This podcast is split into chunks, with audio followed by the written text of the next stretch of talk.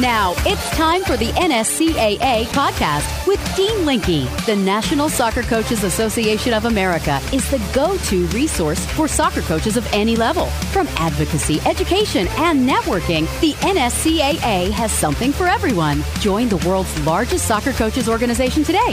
Now, here's our veteran soccer broadcaster, Dean Linke.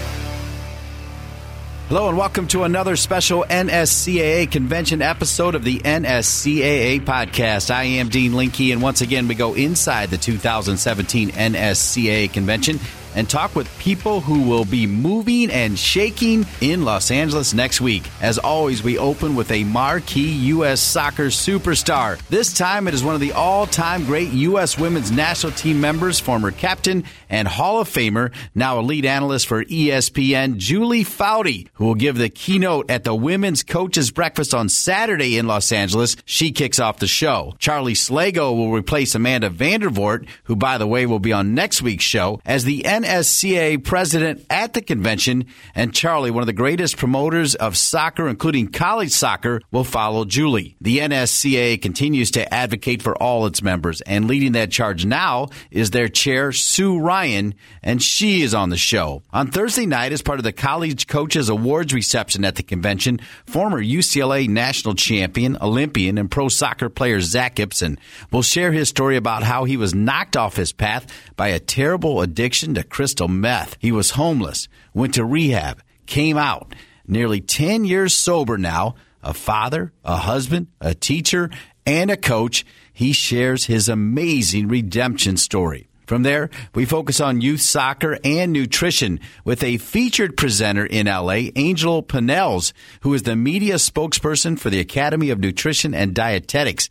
He has two presentations in L A that will be fantastic. And we end with a look at the pro game and a fascinating visit with Michael Rabaska, the director of high performance development for Toronto F C. His job, the first of its kind at the professional ranks in North America. We cover it all, and we hope you enjoy it. And we start with U S A Women's International Superstar and E S P N personality, Julie Foudy, after this message. The N S C A A is seventy-five years strong and continues to provide quality service and benefits to soccer coaches. Whether you're a youth, high school, college, or professional coach, the N S C A A works to be a voice for you. Speaking of voice, once again, here's Dean Linke. And we kick off this edition of the N S C A A podcast convention theme with one of the most recognizable, iconic women's soccer players of all time. Julie Foudy finished her illustrious U S national team career with two hundred seventy-one caps, serving as the team's co-captain from ninety-one to two thousand and the captain from two thousand through her retirement in two thousand four. She is an inductee into the National Soccer Hall of Fame, and a lot of people know her now as a big-time reporter and color commentary for E S P N, among other things. My good friend Julie Foudy. Julie, great to be with you. Big time. Thank you. you yeah. That's that's more that's more props than my mom gives me, Dean. Well, you deserve it, Julie. And uh, I tell you, I've known you for a long time. I don't know if you remember, but uh, I was with you and Anson and that young team back in the early nineties, getting ready for the ninety-one World Cup before people really knew what you guys were doing. And boy, how far we've come, huh, Julie? A long ways. Oh my gosh, I know. I remember that.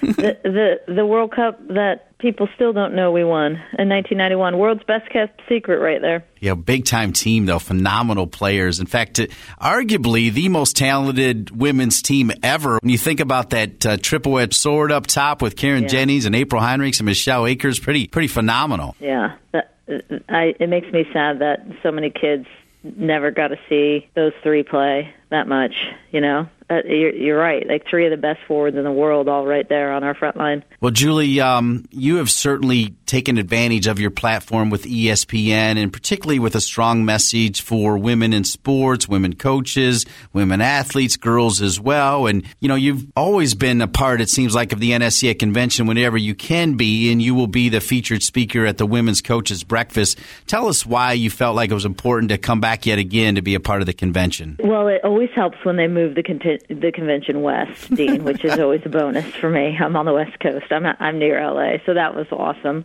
But no, I have actually been been wanting to join that women's breakfast for a while, and, and just haven't been able to. And the convention is is, like, as you know, it's it's a huge reunion. It's so much fun. It's, you know, people that you've played with or have been coached by or have just, you know, done business with over the years, and it's it's so much fun to see everyone, and especially the the breakfast for the for, for women on, on Saturday there. So um, I've of course been to the breakfast, but I've never given the keynote, so I, I'm excited to be able to do that. Well, another thing you told me you're excited about is uh, you're almost finished with a book, which you compared to giving birth to your third child. Uh, tell us, uh, tell us about the book and when it's coming out, Julie. Oh, that child needed to come out. uh, I, about two years ago, I uh, was over the holidays. I was looking through all these old documents on my computer, and I was like, gosh, I had written a ton for the old E S P N Rise high school website on team building. And, Dean, as you know, I do leadership academies in the summer, these uh, these camps that combine both sports and, and leadership for girls. And it's all about finding your voice and being confident. And there, it's really fun, empowering things for, for young women. And so I said to E S P N, gosh, we should... it'd be so easy to write a book if we just interviewed like ten really cool women, and we wrapped all my leadership thoughts around those interviews. And um, and immediately the two women at E S P N W said, yes, yes, yes, let's pitch it to Disney. So we pitched it to Disney Publishing. They have a publishing arm. And I literally went into Disney Publishing and said, you know, look, my my my young daughter, um, I won't let her read your books because they always, you know, the mom dies, the woman saved by a man that's a prince and has to kiss him to be saved. And I just felt the messaging was way off. So I said, why don't we do something like raw and real and authentic and not princessy, and uh, and let me write it. And so they did. I can't believe they actually said yes. Um, So I spent, you know, the last year writing and interviewing, and we actually shot all the interviews as well. So we interviewed all these really cool women like Robin Roberts and Jessica Mendoza, who became the first woman to broadcast as an analyst, you know, the M L B, yeah. Major League Baseball. She's a former U S A softball player. Uh, Mia Hamm, you might have heard of her, um, and Alex Morgan together. So we went around the country shooting all these interviews, and, and it and then we... we put it all together in the book, so it was fun. But it was that. I, have you ever written a book, Dean? I haven't written a book. I feel like uh, I could, though, Julie, but it won't be half as interesting as yours. But what's the what's going to be the title, Julie? Everyone should do that once in their life. They should have that child. Um, the title is going to be "Choose to Matter: Being Courageously and Fabulously You," and it's about it, you know it's it, it does have a, obviously. some sports in it in terms of not X's and O's, but just lessons I've learned from playing and stories from our team. But it's it's mostly about, you know, having the courage to, to be different and think differently and raise your hand and step out of your comfort zone and fall and get back up again, and all these, you know, wonderful lessons I think you learn through sport um, that you can apply to life. But most importantly, it's not just about being fabulously and courageously you. It's about then passing it on and empowering other people to do the same and I, doing some type of community service in your community. So, which is all the things we do during the summer during, for our Leadership Academy. So it's based off a lot of that curriculum, and it's interactive, and there's exercises, and it's silly. And so I'm I'm super happy with it. I'm, I can't wait for it to, it doesn't come out until May. In May. Okay, so in the meantime, where can we learn more about your academy? Because I'm sure that there we can learn about the book when it comes out as well. Yeah, Julie Foudy Leadership dot com. We do the, the summer academies in three different locations because summer's actually when I have to really work for E S P N because we do World Cups and Olympics and all that. Although this summer we have none of those. No Euros, no World Cups, Olympics, so it's actually a nice summer for me. Um, but we do those all over the, the East. We do one on the East Coast. Uh, one, we just moved down to uh, a, a school outside of Atlanta, Georgia, Darlington School, and then one uh, in Northern Cal at Menlo College. Fantastic. two hundred seventy-one caps. Do you have two or three special memories during that entire time, Julie? Oh, gosh. You know, I think probably my favorite memory is and people think I'm always going to say, you know, a World Cup or an Olympics. I think it's just hanging with the gals and laughing. I mean, there was, as you know, Dean, I mean, that group was crazy. It was a bunch of crazy women, and in a good way, you know, a healthy crazy. And so we just had so much fun. I look back on those days and think, God, we were laughing everywhere. We would go into restaurants, we would take them over. You know, we, thank God there wasn't social media back then. Um, we would go into bars and we would be up singing with the band by the end of the night. So it was a fun, fun group of women that um, not just, you know, were great as athletes, but also great human beings and people who cared deeply about the game and passing it on to other people and other, other women and getting more girls involved. And so I miss that, I think, the most. That's, that's my favorite memory is, is, you know, that camaraderie. You just, you can't replace. I mean, we talk about that whenever we get together. You, it's it's a sisterhood that, that is so hard to find once you leave the game, but is always there. As I tell them, they're stuck with me forever. Well, and you were certainly a leader of that group as well, and so much fun and boisterous and hardly princessy as well on the field. I love that about you, about you, Julie, for sure. And, you know, thinking about uh, – after that, you know, W U S A was phenomenal. It's still the best league that was ever created for women's soccer, I think, the W U S A. Lasted three years in the W P S, and now the N W S L kind of passed that three-year threshold, talking about adding some teams. As you look at uh, where N W S L is, how important is it to have a stable professional women's soccer league in this country, Julie? Oh, it's huge. I mean, it's huge for the national team. It's huge for young kids. Um, it's huge, not just for young girls. I think it's so important for young boys to see that as well. These women, you know, playing professionally, making a living pr- playing professionally. I think it's healthy for society. So I love that the Federation, our U S Soccer Federation, you know, stood up and said, look, we're going to we're going to help fund this and help support it and, and grow it. And so, um, and to your point, you know, they passed that critical three-year threshold. That's the other two hadn't, and I think, you know, that's why this iteration, of course, is different. Is is you have that federation support, um, which which helps, of course, and and it gives confidence to M L S teams that, you know, they can they can jump in. And I think we're at a, a place in history with M L S and a time where there are so many teams who think, okay, I can now lift my head up and say, okay, what's next? I think when you're starting, you know, like in, in when we've had the first league, you know, so many M L S teams, that was such a new league. It's hard to say, okay, I'm going to take on a whole nother uh, entity onto to our new business. And now they're able to do that, and they have the infrastructure, and they have the staff, and they have everything in place. And so that's a, a much different equation. So um, I I'm I'm just so happy because, you know, you you, you see players um, that come through that wouldn't.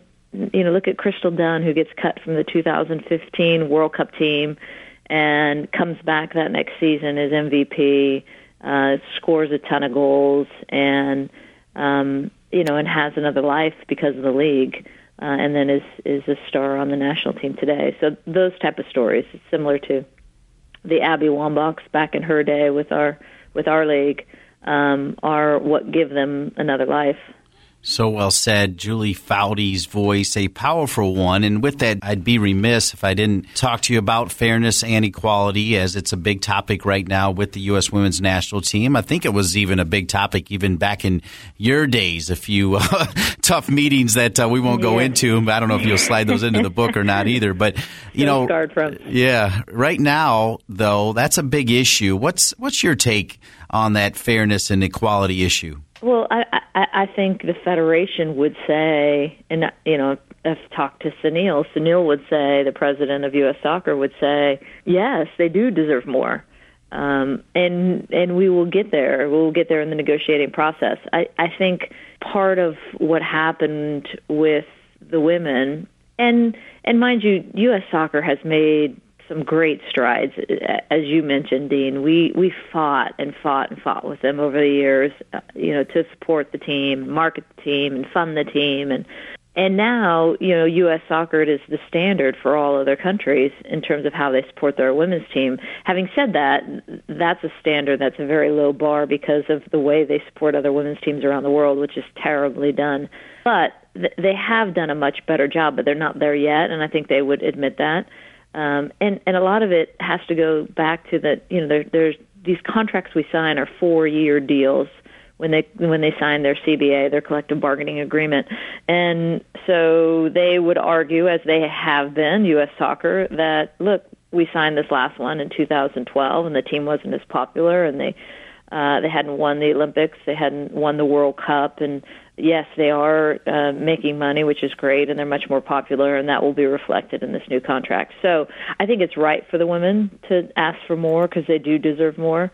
Um, but I do think U S Soccer will get there. I, I think they just, the women's team just recently let go of their lawyer who was representing them, Rich Nichols, which I think was actually a very good move because that was a, a, a pretty contentious relationship between U S Soccer and him, and it wasn't moving forward in the right direction. And so I think that was a good move by the women to get different counsel. And hopefully, you know, with the C B A just ending at December thirty-first, they've come to an agreement that they'll carry on in good faith and make things retroactive. They can they can get there without having to strike. Finally, Julie, I promise, last question. So much enjoyed this time, though, but uh, you just called the College Cup out in Santa Clara as well, San Jose, rather. And, boy, college soccer, I mean, the parity right now. Of course, I live in Chapel Hill and see Anson Dorrance all the time. And even the role college soccer's played in developing players, not just for the, our national team, but Mexico's national team and Costa Rica and Canada and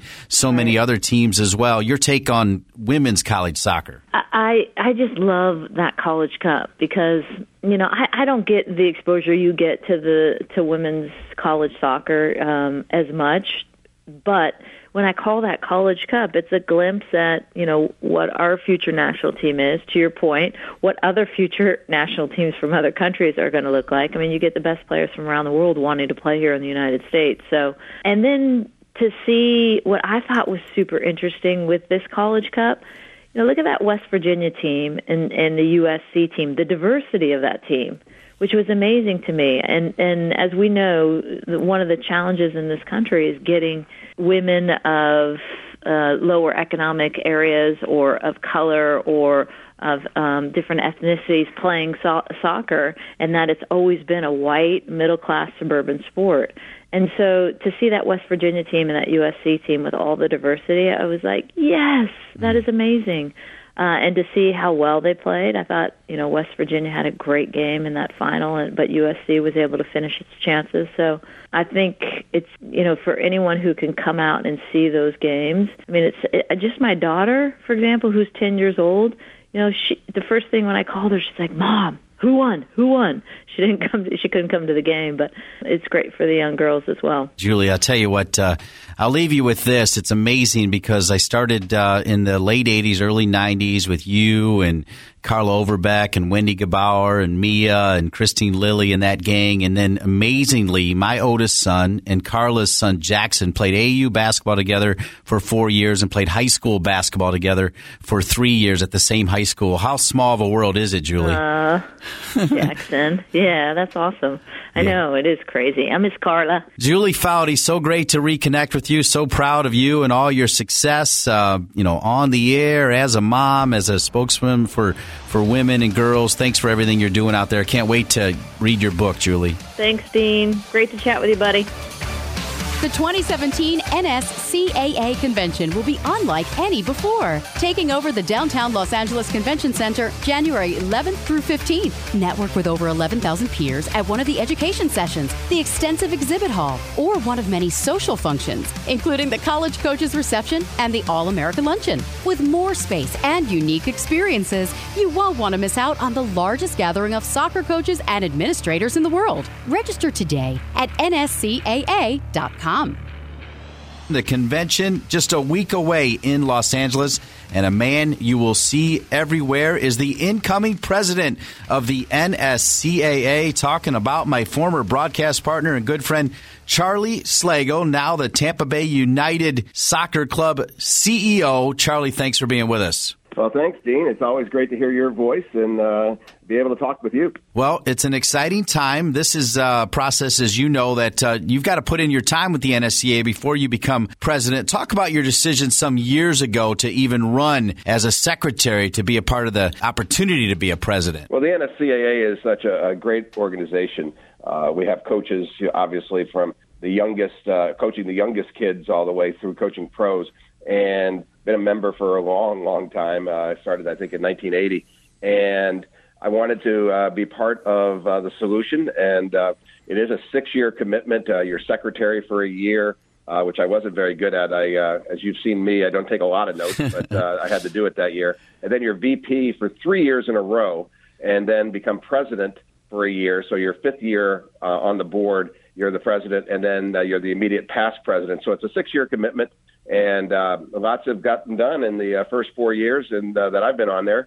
And uh, hopefully that will continue uh, with me leading the board. Commitment is something you're very familiar with. A dedicated coach at Davidson for twenty-one seasons from nineteen eighty to two thousand, then joining Castle, little stint with the Colorado Rapids, and now the Tampa Bay United Soccer Club C E O. So soccer's been your entire life. I want to go back to your time at Davidson. Incredible, incredible twenty-one years there. Charlie, what do you take away from your time at Davidson? Well, hopefully uh, I take it away and others do that uh, the good of the game is what's uh, most important. Obviously, I wanted Davidson to win. Uh, we actually got to the Final Four, uh, which we called it then before we found out we couldn't call it then, and then it became College Cup. Uh, and we actually hosted it. Um, the, the College Cup uh, in nineteen ninety and nineteen ninety-one was down here in Tampa. Uh, not great crowds, maybe fifteen hundred people. And uh, fortunately, uh, Terry Holland, who was my athletic director then, uh, said that we could uh, bid for it. Um, we had it for three years uh, in a row at on campus. Uh, had eight thousand in a five thousand seat uh, stadium the first year, and we actually were in it. And then the second year, ten thousand, and the third year, twelve thousand. And I know, Dean, you've been down there. The town at that point was about thirty-five hundred. The uh, student population was about twelve hundred or thirteen hundred. So uh, we had a lot of people parked all over the place. It was Christmas in Davidson, and it was uh, very exciting. And it sort of took it to a new level. It went to Richmond and stayed at that level. And uh, so it's very important to me that uh, we have some showcases. And um, that's going to be one of the things I'll be uh, talking about um, Uh, in my year as president of N S C A A, uh, trying to get uh, get those big crowds again and uh, the excitement uh, around the College Cup. Well, I'll tell you what, uh, if you've been listening to any of the N S C A A college soccer podcasts, that will be music to the ears of Sasha Sorosky and Rob Kehoe and Bob Buthorn and so many others that have been trumpeting, particularly after a bit of a dis- disappointment in Houston for this last College Cup. So, Charlie, because, I mean, you are the true promoter. I mean, you are known as Mister Promotion. You did the same thing during your time at Castle around the College Cup, right? Right. Uh, what we did was uh, our showcase uh, tournament uh, was going on, and we added tickets to it, uh, charged a little bit more price-wise, got a good buy on the tickets. And uh, so it was full over at uh, the beautiful Wake Med uh, Soccer Complex over there in Cary. And um, it uh, had good crowds. Uh, it was a great stadium. Um, yes, I would be right there to hopefully have fifty thousand people at uh, the College Cup. But uh, you have to work at it in increments and um, and get it up there. And you know, it's disappointing when uh, we have smaller crowds. Uh, and it's the student-athlete experience is what the N C A A is looking for. And um, the student-athlete experience, to me, um, I don't really care how good the locker rooms are or uh, how impressive the stadium is. It's more of how many people are filling how many seats. And um, I think that if you have five thousand seats and they're full of five thousand people, as opposed to the same five thousand people watching in the twenty-five thousand seats, the student-athlete experience uh, is a little bit dulled by that. And so I think that there, we need to fill those as much as we possibly can. Well, that knack for promotion also led you to the P A booth, the broadcast booth, your own radio show as well. I did several games with you, Charlie, as part of the N S C A A Game of the Week and even with the then-named Carolina Railhawks. So you really do like to do everything, right, Charlie? I try. I try. Uh, you're talking here with uh, the Tampa Bay Rowdies, uh, who obviously have one of the bigger names uh in the United States as far as uh, that's going. They're the ones with the kick in the grass back in the early days of the N A S L, the first N A S L. And um, I think that uh, the more you can do in your community, the better. Um, I'm actually going to be speaking uh, with some of the under thirty coaches um, that are going to be uh, at the convention. And my title is uh, Thinking Outside the Box, or uh, you know. And so, if you're a college coach, if you just spend your time with just your college players and, and don't get out and, and be with uh, some of the professors and some of the uh, community people, and the same thing in a club, you need to get out to the Convention and Visitors Bureau. You need to get out and do some other things that promote uh, the area. The more you can do that, the, the better off we're going to be soccer-wise. Here he is, Charlie Slagle, the incoming president of the N S C A A, with Amanda Vandervoort leaving. She'll be on next week's show. You've already talked about two initiatives you're going to try to put in motion as the president. That is figuring out a way to return the College Cup to its glory when you were so involved, and then also talking to the thirty under thirty about thinking outside of the box. What are some other kind of key initiatives you want to uh, integrate as the president of the N S C A A, Charlie? Well, you'll see this in the next Soccer Journal because my first article's in there, and I call it uh, vertical integration and horizontal integration, or it could be vertical interaction and horizontal interaction. And uh, I, one of the things we'd love to get done, and uh, we're working on it now with uh, the staff at the N S C A A, which is the, a great staff led by Lynn Berling-Manuel. And what we'd like to do is have college coaches and pro coaches and club coaches open practices that uh, – like five minutes before, people can come up and uh, the coach will talk to them. And these will all be listed on the N S C A A website. And then uh, we're still working on the details, but if a, a younger coach or a coach just wants to go see, goes to ten or twelve of those, uh, then they get a, a certificate for that. And so you open the practice. Uh, it's nothing big on this, but you, as far as the uh, college coach or the uh, pro coach, they'll t- come talk for five minutes, and then you just run their practice and then come by and say, are there any questions? I think that what we need to have everybody see that the N S C A A is made up of coaches of all ability levels, of all experience levels, and to give back to um, the N S C A A and to the uh, sport of soccer is going to be very good. So that's my vertical integration. In the horizontal integration, we have too many uh, infighting going on. Uh, you know, club soccer versus high school soccer, um, uh, club uh, leagues and club Uh, administrators uh, battling other club administrators um, as far as the leagues are concerned. And I think that um, the more we can work together, the better off we're going to be. And, um, you know, not battling each other, uh, but helping each other uh, make this sport as big as it possibly can be in the United States. That was a great breakdown, by the way. I love this last line in your bio with Tampa Bay United Soccer Club. It says, Charlie Slagle is a firm believer in the concept of a full-service club, providing excellence for the recreational level through the competitive level, for the youngest youth in the program to the oldest, and from the least talented to the most talented. That says a lot about uh, you and your mission. Yes, we're not uh, all trying to uh, be the best player in the world. We're not trying to be Ronaldo and Messi. There's only a couple of those guys. Um, and but we have to give the opportunity to make lifelong fans of the sport of soccer, uh, people who want to kick it around, people who want to watch it uh, all through their life. And uh, soccer is one of those sports that you can play pretty late in life.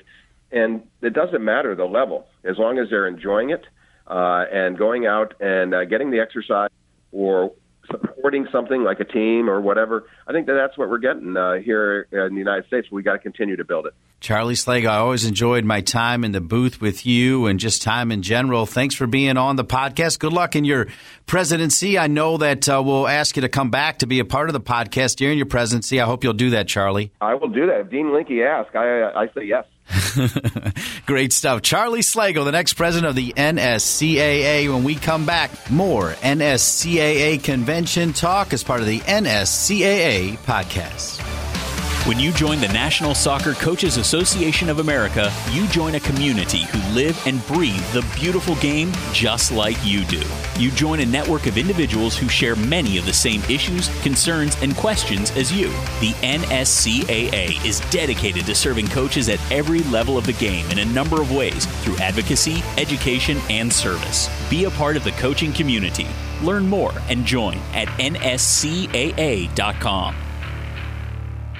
Moving right along with the N S C A A podcast, I want to thank the great Julie Foudy for opening the show, the new president of the N S C A A, Charlie Slagle, and sticking with key players with the N S C A A. It's my honor to be joined by Sue Ryan, the former thirty-one-year head coach at Stony Brook, where she is still an assistant professor. She works for the Stony Brook Soccer Club, where she coaches both of her kids, boy and a girl, at the U ten and U level respectively, or maybe vice versa. She can clarify that. But nonetheless, Sue Ryan joins me now. Sue, thanks for being with us. Thanks very much for having me. Sue, you are here as the chair of the N S C A A Advocacy Council. And advocacy has been on the mind of the N S C A A for some time, but in the last couple years, really, it's been front and center. Why is that, Sue? Well, you know, I think it's it's a big push by the N S C A A to serve the members and to advocate for all members and to give them a voice. How has that progress been? Is it going fast enough? Can it go faster? I'm sure there's a lot more work to do, Sue. There is, and I would be remiss if I didn't give a ton of credit to Lisa Cole, who was the first chair. Uh, she did a tremendous uh, amount of work uh, to get this started. I think we're in a good place now. We are we are up and running with our eight member groups and our five coaching communities, and we have uh, people on all strategy teams. And so we, we're in a position now for you, whether you are a part of a group because those are the players that you coach or who it is who you are as a coach, we are creating an opportunity for you to be engaged with the N S C A A. Well, speaking of engagement, on Friday morning, pretty early doors as well, it's the Advocacy Hour. Tell us all about it, and we're talking about next Friday at the N S C A A convention. We are so excited about this new program, Dean. We, it is uh, we're bribing people with Danish and free coffee to uh, come early Friday morning, eight a.m., and it's a, a continental breakfast uh, sponsored by the Advocacy Council.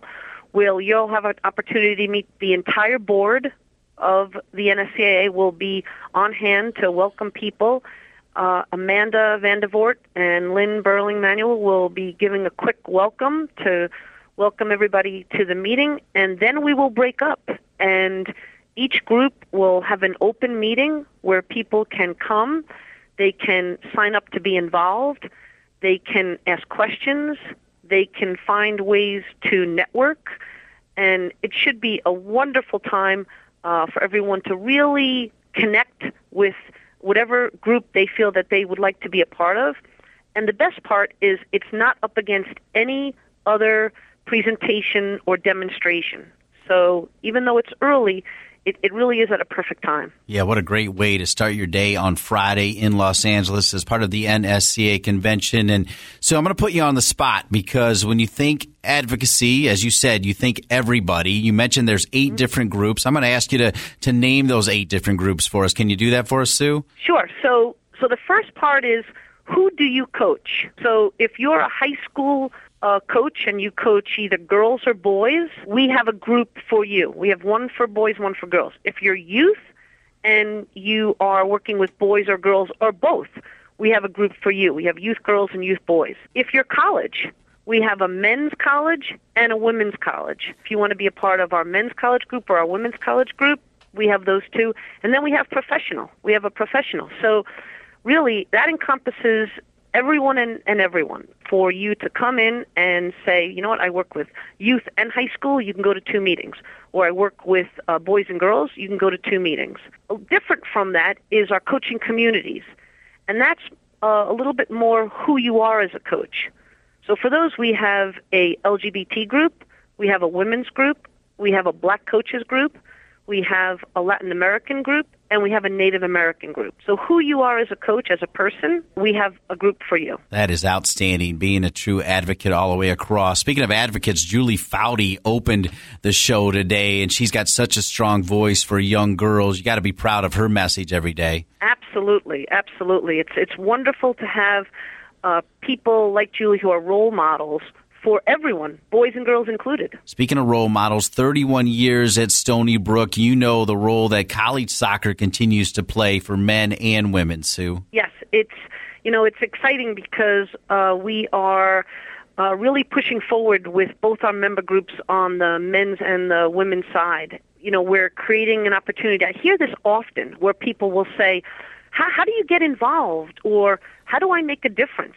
Um, you know, how do I help better my position at the university? Or how do I help better myself as a youth coach? Or how do I how do I better my uh, profession? Well, these are all ways, getting involved with these groups are all ways that you can do that. The ultimate mission of the N S C A A Advocacy Council is what, Sue? The ultimate mission is for uh, the N S C A A to engage the members and create an opportunity for members to unite and to have a common voice and a larger voice by their sheer numbers. You know, sometimes it, it can be a little lonely at the top. Uh, I, I talk often with young coaches who go from being an assistant coach to a head coach, uh, especially at uh, the, the Division three level where you don't have a lot of assistants. And so you're in an environment where you have a team as a player and then maybe a team of coaches in, in one area as youth. Now all of a sudden you're the head coach of a program and you can seemingly be in a silo. Well, this is an opportunity for you to engage and meet with other people who might have the same concerns, um, whatever it may be, uh, family life balance, uh, healthcare issues, insurance. Uh, you know, there are many issues like that for youth coaches. So now you express those concerns to us, and the N S C A A will work on your behalf. What a great voice. The chair of the N S C A A Advocacy Council, Sue Ryan, one of the legends in the game as well. Sue, we look forward to that advocacy hour and all your work with the N S C A A. Thanks for being a part of the N S C A A podcast. Thanks, Dean. Appreciate it. Sue Ryan, a longtime college soccer coach at Stony Brook. Speaking of college soccer, on Thursday night at the N S C A A convention, eight o'clock, I have the opportunity to emcee the College Coaches Awards reception, and a special speaker will be Zach Ibsen, a young man who starred at U C L A, won a national championship, part of the ninety-two Olympic team, played in Germany, played with Major League Soccer, was climbing the ladder, but fell into a terrible addiction to crystal meth. Went to rehab. He's all the way back, sober nearly ten years. A young family, and now a soccer coach. You'll love Zach Ibsen's story when we come back on the N S C A A podcast. The N S C A A is seventy-five years strong and continues to provide quality service and benefits to soccer coaches. Whether you're a youth, high school, college, or professional coach, the N S C A A works to be a voice for you. Speaking of voice, once again, here's Dean Linke. On Thursday at the convention at eight o'clock, it'll be the College Coaches Awards reception, and there will be a special presenter there talking about his time in college soccer and then his time after, including the highest of highs and the lowest of lows. As written by Jack Bell in the New York Times on August second, two thousand nine, Zach Ibsen played soccer in Germany for the United States national team and in Major League Soccer. Growing up on the California coast, he also played the game on the beach. But his life was nearly ruined, not by his addiction to the sport he loves, but to crystal meth. And that kind of sets the table, Zach Ibsen. And, Zach, first of all, let me just say that it's a delight for me to reconnect with you. I was the press officer for that ninety-two Olympic team. I was there for most of your fifteen caps with the U S national team, with Bora as well. I was always a big fan of you, Zach, because, first of all, you are one of the most charming people anybody could ever meet, and a great soccer player as well, and a good person. Thanks for being with us, Zach. Oh, thanks so much for having me, Dean. I appreciate you reconnecting with me, and I'm super grateful for the opportunity to talk with you today and be a presenter at the convention. Yeah, we can't wait to have you as part of the College Coaches reception. Now, you just spent two years at U C L A before turning pro and being part of that Olympic team and going to Germany and then being with Bora. But what do you remember about the, that time at U C L A, Zach? Well, you know, first and foremost, it, I, uh, I've, I've known Ziggy Schmidt for most of my life, as my uncle went to U C L A, so loved everything about the college experience and was just super fortunate to be a part of that nineteen ninety national championship team. Um, and, you know, that's probably, for most soccer players, when they look back, it's such a great um, time in your career because you're playing for the love of the game. Well, that love led you to be a part of the Olympic team as well in Barcelona. What do you remember about that time? Uh, remember, I remember you and I used to hang out, that's for sure. And I definitely remember that, uh, you know, now looking back, Barcelona is such a special place. So many great memories of the Olympic Village, the, the experience of being around the greatest athletes in the world.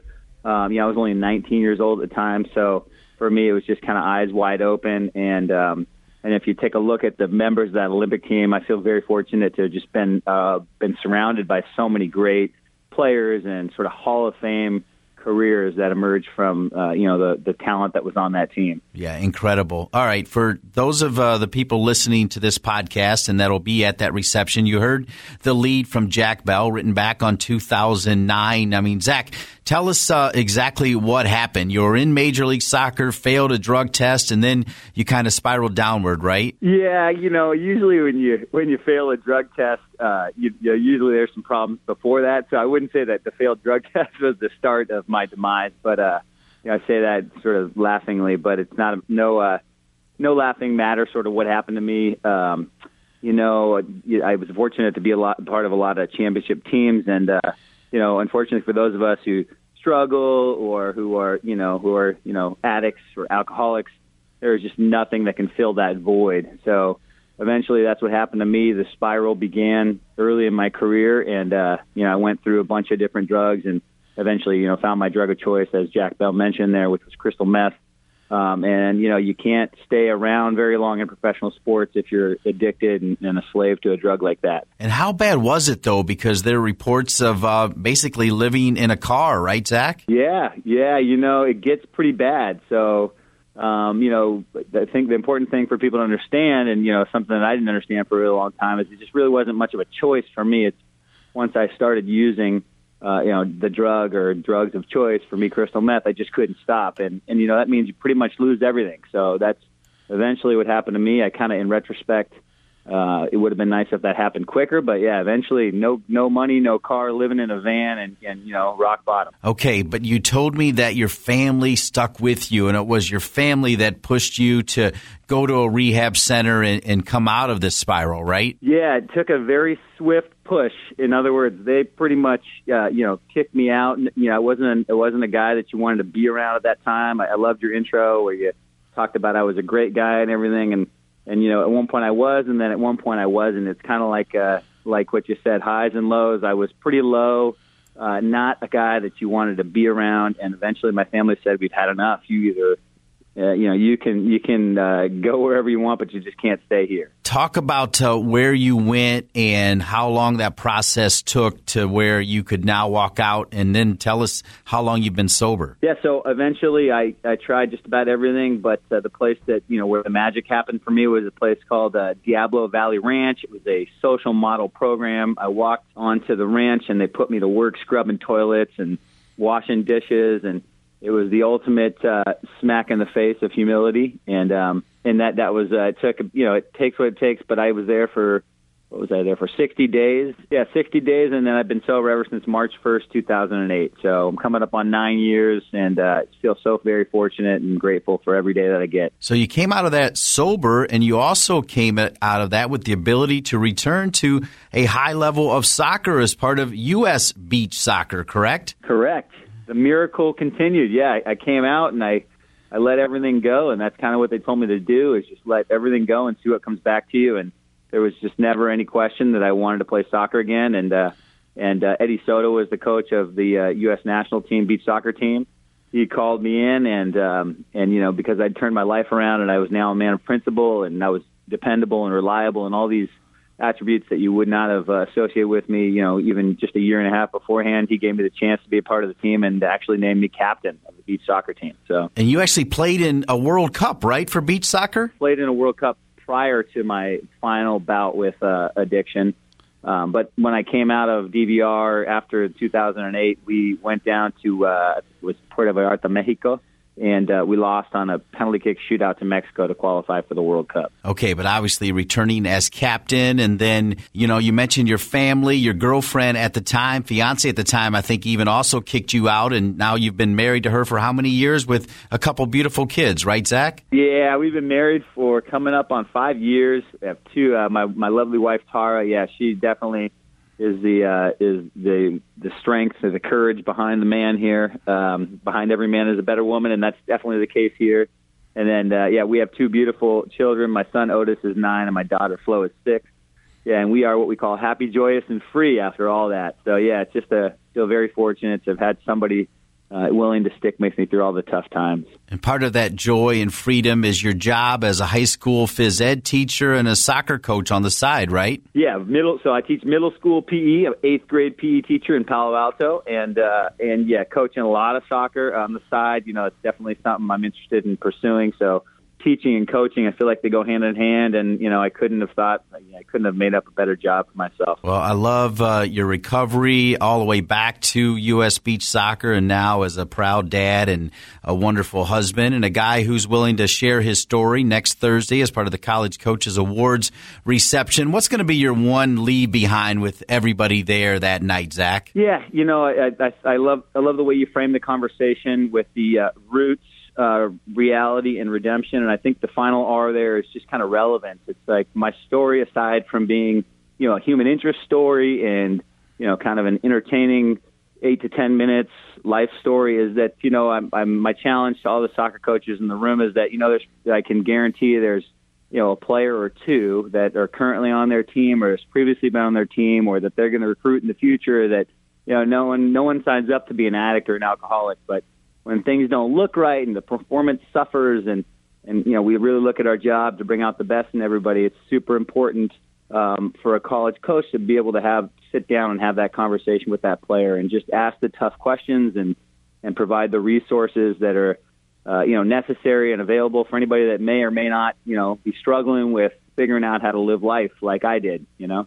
What a great way to tie it all together. Reconnected with Zach Ibsen, and Zach Ibsen talking about that redemption and keeping it real. He will be the featured speaker at the two thousand seventeen N S C A A convention as part of the College Coaches Awards reception. Zach, so looking forward to seeing you after so many years. Thanks for uh, at least teasing us a little bit about your message. I can't wait to hear it live and in color next week in Los Angeles. Awesome. Thanks so much for having me, Dean. I'm really looking forward to it. By being a member of the N S C A A, you are a part of the world's largest network of soccer coaches. Here, you can find like-minded people passionate about bettering themselves to help better their players and ultimately to better the game. It's time now to put the spotlight on youth soccer, and we are delighted to have Angelo Planells, who is a registered dietitian, works at the Academy of Nutrition and Dietetics in the greater Seattle area as their media spokesperson. And he is concerned about what our young players are putting into their stomachs, their nutrition, and he'll cover that at the N S C A A convention. Angel, thanks for being with us. Thank you for having me. Well, you've got a big Friday with two important sessions. Tell us all about them, will you, please? You know, with U S U Soccer, they have the two zones, Zone one for players age six through eleven or six through twelve, and then Zone two, thirteen through eighteen. And what we wanted to do was put together two sessions that captivated what as a registered dietitian and as a soccer coach is concerning. And I'll just give you a brief background on myself before I get into it. I grew up in New Orleans and, you know, I played soccer for most of my life. I recall being a young child. I want to say I was probably fifteen or sixteen years old, and we were playing in the finals of a tournament. Out of my sixteen teammates, like ten of us were eating Whoppers or Big Macs like fifteen minutes before we were actually playing a soccer game. And when I went into college, I took a course in nutrition, and I kind of put it together that, you know, clearly many of my teammates and I were, I guess, considered genetically blessed to be able to do a lot of great things with our body. But, you know, what if nutrition would be the difference between someone going into premier or high school or making it to the college or professional level? So, you know, nutrition is a very big part of fueling for success. So with the two sessions, I really wanted to focus on what it takes for us to have success. And with the young players, the six through elevens, this is really the backbone. One of the reasons why I felt this was important to focus this area is usually in the youth game, most of our coaches are focused with the with the older players. And these are the kids that are, you know, win state cups or go to big tournaments. And usually the young kids are kind of afterthoughts. And so I wanted to change that because, you know, if we have bad habits at young ages, this will carry on over into adulthood. Here's the deal, Angel. I don't think there's enough focus, particularly from the parents, on, hey, are they eating right? Are they eating at the right times? And so on. Exactly. I'll, I'll, I'll ask you a quick question before I kind of get into what I wanted to talk about. You know, what are some of the different reasons that you eat, Dean? Uh, well, I love food. Love it. Okay. I love food, too. Any other reasons? Well, obviously sustainability, right? You want to keep that engine rolling for sure. Correct. Angel. So yeah, you know, people eat for a number of different reasons. We, because we're hungry or we have a good appetite. People usually eat when they're stressed out. We're fueling up for sports or fueling to recover after participation in sports. If we're bored, we eat. We eat kind of based on how our budget is. So if our money's tight, we might eat a little different from when our checking account looks pretty good. Or if we have metabolism or hormonal fluctuations or people taking medications, or we can eat for nostalgia.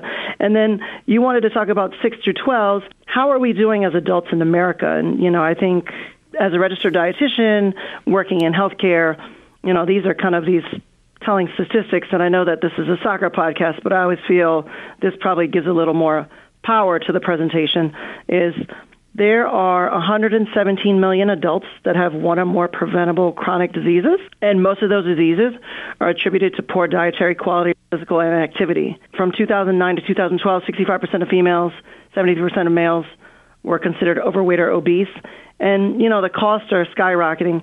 So, you know, are our role models failing us? I wanted to really kind of get to the meat of trying to take it back to the basics, get the parents to understand that, you know, we don't need or we don't expect people to go from one step from eating fast food to eating organic, local, sustainable in, in one swift motion, but just kind of moving the barometer over towards more a more health-conscious lifestyle, which will then fuel for performance. Where can people learn more about uh your message in particular as far as nutrition for our young future stars? Well, there's a couple of different websites. The Academy of Nutrition and Dietetics has wonderful information. There is a option where people can definitely seek out a registered dietitian on the website. One of one of the best things that I that I really love about the game, the way it's evolving, is there's a lot of ancillary services out there that can help our players perform to the best of their abilities.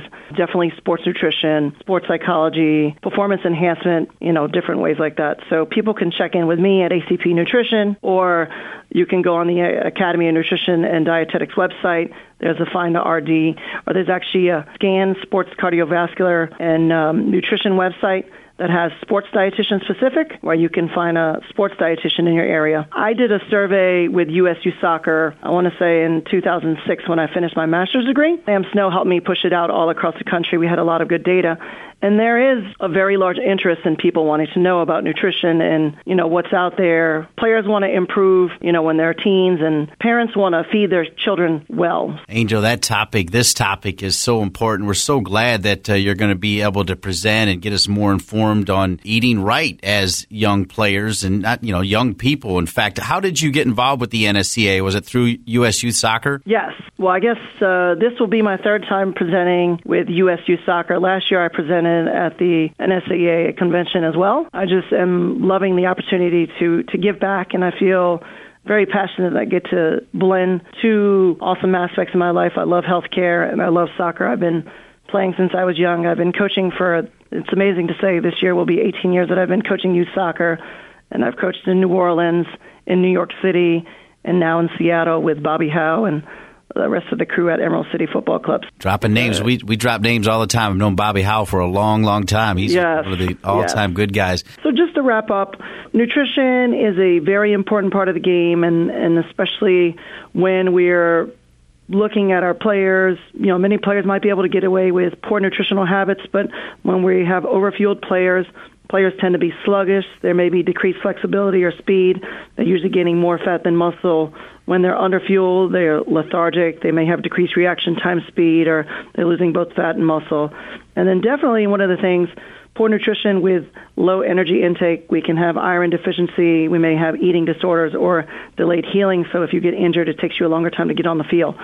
And with the players that are six to eleven, we're looking at now and later, wanting optimal growth during their preteen years and fueling for performance. And as they get older, they're being more aware of their making better food choices when they're teenagers and adults. They're going to feel less paralyzed. And so the last thing is, I don't like to use the words good and bad when we talk about foods, but I think that there are better food choices that we can make. So instead of having French fries or deep fat fried veggies, let's choose more baked potatoes, sweet potato, colorful veggies. Instead of having fried chicken strips or nuggets, choose more baked or grilled chicken. There's a lot of different things that we can do. Anytime you go to eat at a fast food restaurant or eat anywhere, you can look at the menu and you can usually make a better food choice. And that will help us in our performance as players. That will help us as we are growing into teens and becoming adults, and hopefully we can improve our health as a society. Good stuff, Angel. I look forward to seeing both your sessions on Friday. If you want to learn more about nutrition, these are can't miss with Angel Planells. Check the convention schedule. But Angel, better yet, tell us exactly when and where you're going to be on Friday. So I will be in room five oh five.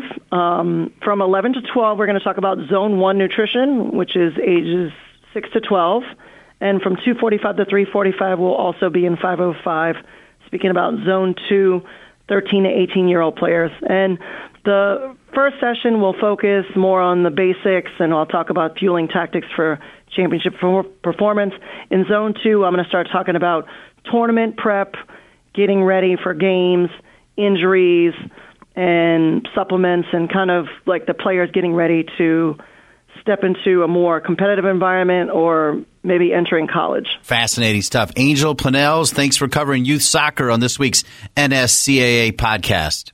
No worries. Thank you very much. And, uh, oh, I also forgot to mention that uh, I noticed you've had a Seattle theme the first two sessions with Leslie on the first podcast and Siggy and Laura last week, so go Sounders. Well said. We're rocking Seattle time for sure. Angel, thanks for being with us. No worries. Have a great rest of your day. We will do that, Angel, and we will wrap up this edition of the N S C A A podcast with Michael Rabaska, the Director of High Performance Development for Toronto F C. That, around the corner on the N S C A A podcast.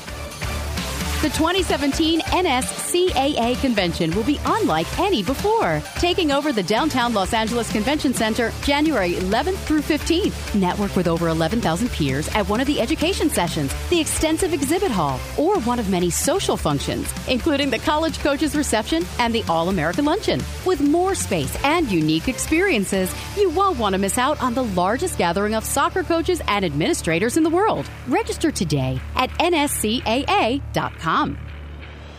Welcome back to the N S C A A podcast. This section, the professional section, and for that, we're thrilled to not necessarily talk to a coach, but a man who's making a difference for the team. Michael Rabaska is the Director of High Performance Development for Toronto F C. Yes, that same Toronto F C team that made it all the way to the M L S Cup Championship game, and Michael will be featured at the two thousand seventeen convention in Los Angeles. Michael, thanks for being with us. Thanks for having me. Appreciate it. I know, Michael, you're working right now on your presentation. Tell us the name of your presentation in Los Angeles. Uh, it's Cognitive Load and Training Considerations. All right, it'll let's, be a field session. It'll be a field session. All right, let's break that down. Cognitive load. Tell us what you mean by that exactly. Cognitive load and cognitive load theory is essentially how human beings learn. So all the components that, that go into it. So it's a theory. It's not a, we'll probably field a lot of questions on can you improve cognitive load? And, and the short answer to that is no, because it's a theory. The, the longer answer is you, you would have to work on uh, your working memory. So there'll be a lot of information about that. Okay, so as we get to know you a little bit better, as the Director of High Performance Development with Toronto F C, what is your day-to-day responsibilities there? So I have uh, two roles at Toronto F C. One is as an assistant coach. So each and every day with the first team, I'm on the field, uh, working with first team players, either in the classroom or on the field, depending on their specific program, their individual needs. And then my second second job is uh, to work with the academy, uh, essentially in our high performance department, which used to be titled uh, Cognitive Development. So um, we spend a lot of time working uh, with concepts that involve neuroscience, neuroscience theories, and uh, trying to incorporate those in, in a way that uh, can enhance performance. All right, so let's talk about how the N S C A A said, you know what, this guy knows exactly what he's doing as it relates to cognitive load and some of these other things as a member of Toronto F C, a very successful program. How did you make that connection to say, yeah, I'll do this field presentation? but I don't know that I'm an expert in the area. So I uh, I feel very fortunate with the N S C A A and some of the uh, connections I've had. Um, first, the when I when I went to Toronto F C about three years ago, uh, in terms of this specific position, we have a lot of positions out uh, in M L S and throughout the world that uh, focus on sports science. But my position's a little little more unique in the sense that I'm really focused on the brain, how it can enhance performance. So I think just the, just in the uniqueness of, of my position, uh, that helped. I also um,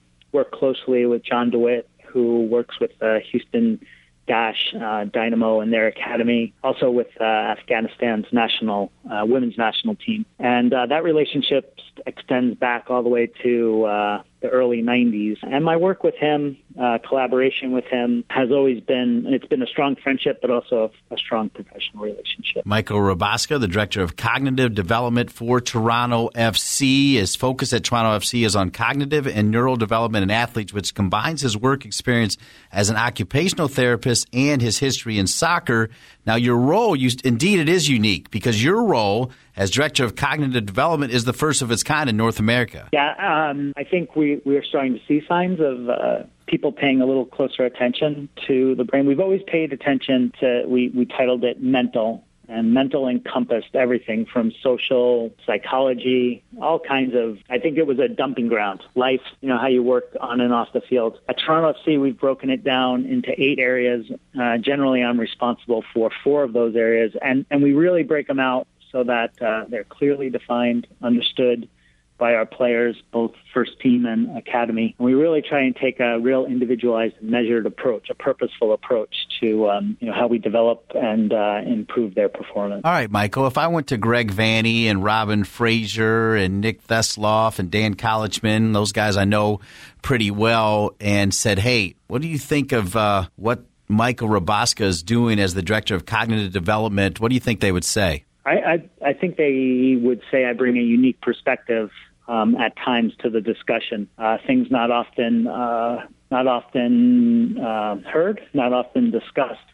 Uh, it, it's it's the idea of not just saying the same thing over and over and over again, but uh, trying to uncover, trying to have coaches, especially, take into consideration other um, another mentality or another approach to how they approach players. I don't, I, that sounds incredibly vague, but instead of just t- t- saying to a player over and over again, do this, do this, do this, with just A, B, and C, sometimes it's going out of the alphabet, uh, looking at a numeric or looking at something just to change change the thinking, change the approach, change the mentality. All right, so speaking of that mentality, what about the cognitive and neural development as relates to players coming back from injuries? Is there a process there as well where you get involved? Yeah, occasionally, and uh, sometimes very effectively. We look at injuries as an opportunity to grow and to improve.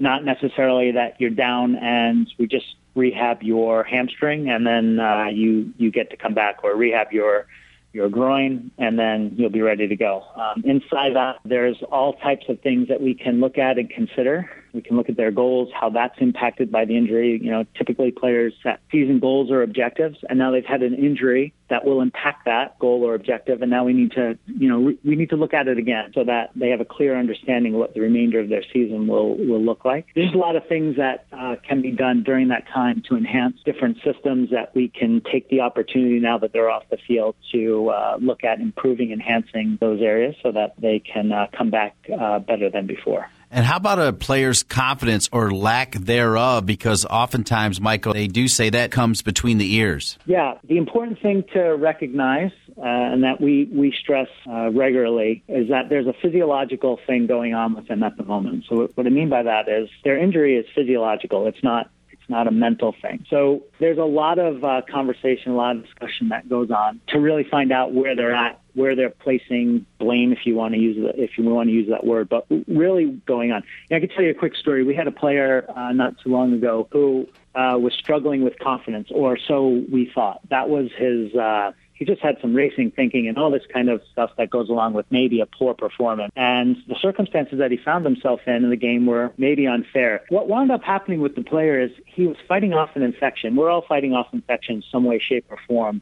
uh, in our body at any given time. Um, I simply asked for a blood test to be done, and it wound up that his white blood count was so high that that's an indication that he was fighting off an infection. You just give him some antibiotics, and then he can start thinking a little clearer. And that thinking and feeling part was very important. So really, you know, not a whole lot of intervention. His confidence was, was not there or there, but we just need to get to the bottom of his physiology, and then we could have a better discussion about his performance, a clearer discussion. Speaking of clear discussion, Saturday, January fourteenth, nine thirty to ten thirty, the Quico Demo Field two, Cognitive Load and Training Considerations, led by Michael Rabaska, the Director of Cognitive Development for Toronto F C. Clearly it's working. One one penalty kick away from winning the M L S Cup for sure. Michael Rabaska, delighted to have you a part of the N S C A A convention. Thanks for being with us on the N S C A A podcast. Thanks so much for having me. Thank you, Michael, and we thank all of our guests, Julie Foudy, Charlie Slagle, Sue Ryan, Angelo Planells, and Zach Ibsen. For everybody at the N S C A A, including Lynn Berling-Manuel and Sean Chevrolet, I'm Dean Linke. We'll see you next week for a Wednesday release of the N S C A A podcast. We'll kick off the N S C A A convention, and the same day we will release the podcast. Looking forward to it. Have a great day, everybody. Thanks for listening to the N S C A A podcast. When you join the National Soccer Coaches Association of America, you join a community who live and breathe the beautiful game just like you do.